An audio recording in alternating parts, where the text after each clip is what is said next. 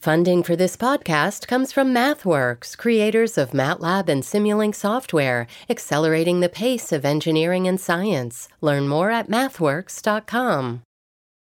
WBUR Podcasts, Boston.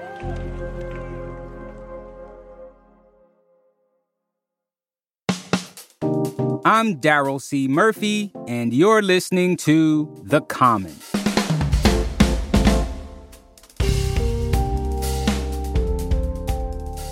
Jennifer Smith, reporter and podcast host at Commonwealth Beacon. Welcome to The Common. Thanks, Daryl. Thrilled to be here. So, Jennifer, you have a story about Mayor Wu's housing production goals for her first term to address the housing shortage here in Boston. Tell us more about the mayor's goals here. So, I think maybe the best way to start here would be talking about sort of why we have goals in the first place. So, when we talk about housing production goals, there's kind of internal and external reasons that we want to know about them, right? It's not about just saying, hey, there's a number of units that we're going to build and that's it. You know, shake it off, walk off, we're good, we're done. Internally, housing production goals kind of help an administration see where it is at meeting its different targets. It clarifies expectations across divisions because housing as a complicated topic is something that at minimum brings in the Office of Housing, the Boston Planning and Development Agency, and the Boston Housing Authority, along with the central administration. So having kind of those agreed upon goals is really important inside the city. And then on top of that, they can be kind of communicated to other government entities so they can get a sense of where Boston thinks it can get to. And then externally, of course, which is where we sit, these goals help residents, journalists, and advocates see what the plan is for the city, kind of give input on those proposals, and hold administrations accountable. So, how's that for sort of uh, uh, why are we even talking about housing production? Nobody likes talking about housing production. Thank you so much. I appreciate that. I'm getting the weight of all of this for sure. So, now that we have this understanding of housing production goals, what exactly are the mayor's goals? Yes. So, a brief overview here. These are preliminary goals. Uh, these numbers were presented to basically a group of housing partners last Thursday afternoon, and the final version is expected in January or February. The proposal that they rolled out says that they plan on, by the end of 2025, building 8,300 new market rate units and then 4,700 new income restricted homes. So they're basically saying during the Wu administration, because this clock started back in 2021, they are yep. expecting that they'll put about 13,000 new units into the permitting system. So that's their top line there. But then it also comes with, you know, renovating goals, greening goals. I think plenty of people remember that Mayor Wu uh, came into office on sort of a Green New Deal policy. So the plan is essentially that by, again, the end of this first term, 3,000 units of affordable housing will undergo kind of major energy retrofits. 1,500 public housing units are going to be weatherized. And then a really important note in there is they say that annual evictions from the start of the Wu administration are supposed to drop 20% over that window. So that sounds like a big promise. It it is. And and part of the context here, of course, is when we talk about evictions as well, you know, half of all of the evictions that happened last year happened in Boston's communities of color. So if there's a drop of the scale that they're promising, it's mostly those communities that would end up feeling both the relief, but then also, of course, probably continue to feel the brunt of what continues. Okay. I want to go back in history a little bit because Michelle Wu is not the first mayor to have this type of goal, right? Right. Well, so this is what's interesting is Michelle Wu is part of a long lineage to say we're going to set some sort of production goal. But what does set her apart here is that she's not doing long term planning. This is a short window. Hmm. It feels like maybe five years is a long time, but this is really just one term. And we're actually in the middle of it right now. And the presentations don't break out what's already been built from what needs to be built. Um, you can kind of back of the napkin math it, but it's hard to pin down exactly where we are in this unit count.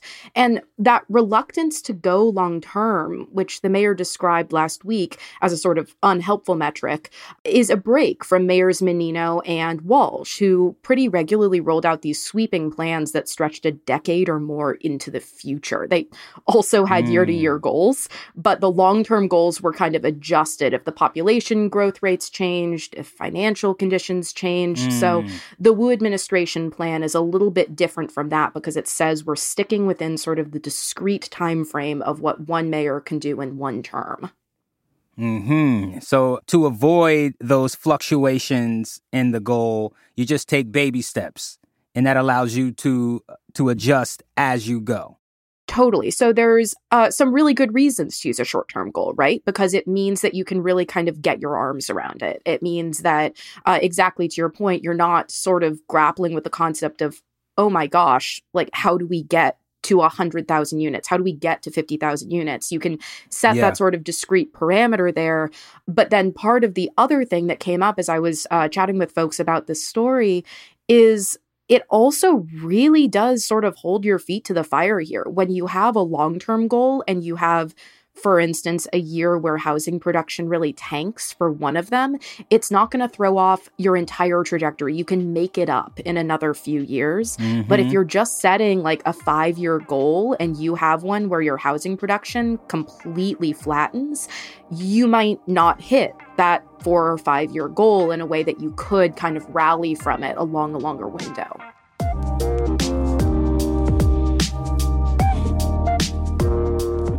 We're going to take a break, but we'll be right back.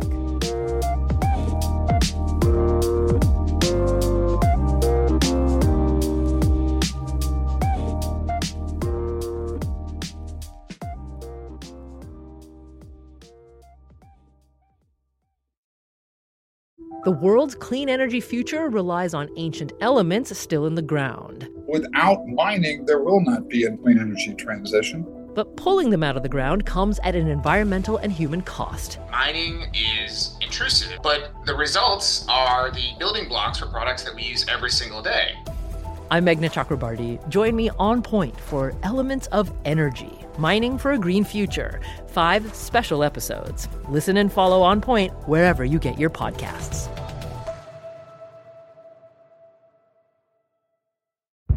Did you kill Marlene Johnson? I think you're one of the first people to have actually asked. From WBUR and ZSP Media, this is Beyond All Repair, a new podcast about an unsolved murder that will leave you questioning everything. Somebody should be in jail for murdering my sister. A woman who's never been believed. As long as they think I have done this, then they're not looking for who actually did this. And that's what makes it a cold case. No, it's a botched case. And a search for the truth, once and for all. Wow, it just gets more interesting. Beyond all repair. Listen and follow wherever you get your podcasts. Be careful. You're digging in a place that's been very peaceful for a while. Do it anyway. Dig.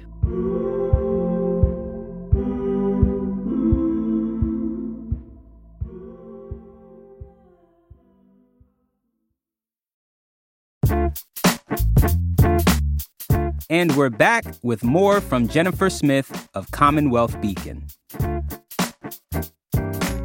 So, what's the strategy in getting this done? Do they have an idea of where they want to build? How are they thinking about price, etc.? So, this is all in the context of a moment of pretty big transition right now in the housing and development space. I think uh, we're all at this point pretty familiar with the process right now that we're in the middle of, which is basically reconfiguring the Boston Planning and Development Agency, how planning is working in the city, uh, trying to get our arms around really, really high interest rates, which are having maybe more of an impact on housing production than any sort of individual policy here. So there's mm. a hmm. few tools in the toolbox that the Wu administration has kind of on a long term scale. They're pushing for things like transfer taxes. They're pushing to kind of keep overall pricing down through, you know, the rent stabilization policies. And those are both going to have a really hard time once they make it up to the state house. On the local level, what they can kind of push for is changing, for instance, requirements for how much affordable housing has to be built. They can mess around with tax incentives. They can basically try their best to alter the local market as much as they can. Mm. here's another thing we have a housing shortage, but I think uh, more specifically, we have an affordable housing shortage. Mm-hmm. Uh, will these goals make a dent in in that? I mean, I think that's the hope. The Wu plan is kind of a bigger swing than we've seen from prior administrations on the affordable front. But when we talk about the scale of the housing crunch, it crosses all housing types. Like we don't even have enough market rate units. Uh, we can get very kind of caught up in the concept of what is luxury and what is market rate, and should there be incentives to build more of all housing types. And I am not going to bore people by getting into what we mean when we say supply skepticism. Uh, but go Google. And, but you know, this is this is the thing, right? Where it's we're trying to build as much as possible by targeting this lower end of the income spectrum, but it is so expensive to build any kind of housing, not just affordable housing. So the question for the mayor is basically how much can any one city move that needle? And then to what extent do we really need to be thinking about this as a regional problem? Hmm. Is there any way to to track Mayor Wu's goals by the end of her term? Yeah, so the hope here is since the presentation that they made was to a bunch of housing advocacy groups and housing partners that indicates a willingness to basically open up the numbers a bit more to kind of let us track what they're going to a little bit more. But one thing to also keep in mind is that Boston's housing production goals are also being tracked regionally. Uh, Boston is part of a group of mayors called the Metro Mayors Coalition, which is 15 mayors that have said, pretty ambitiously, to be honest, that they are going to build 185,000 units by 2030. And uh, in case you're wondering, they're not meeting those goals. But Boston's doing pretty well for its obligations on that. So we can sort of track where Boston's at through these regional commitments, but bearing in mind that the state says itself that across Massachusetts, we're about 200,000 units short of where we need to be by 2030, mm. and only 17,700 housing units were approved in the state last year. Uh, that is a pretty I think, insurmountable problem for a lot of people. When you look at it from the outside, you say, well, are we just trying to bail out a rowboat that is full of holes? So it's going to take both a city strategy, but it's also going to take a lot of work from the state front on making policy changes along the lines of making it easier for cities to build what are called accessory or additional dwelling units. So, kind of like these little units that can be plugged in in backyards or in basements or in places where there's like a little bit of extra room that could be just one additional unit.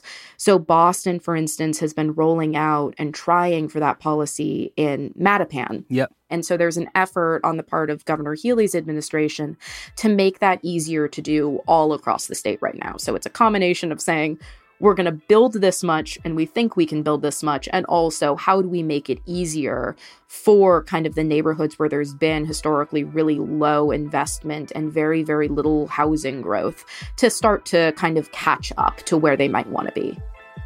Hmm. Jennifer, thank you for walking us through all of this. We really appreciate it. An absolute delight. That's reporter and podcast host at Commonwealth Beacon, Jennifer Smith.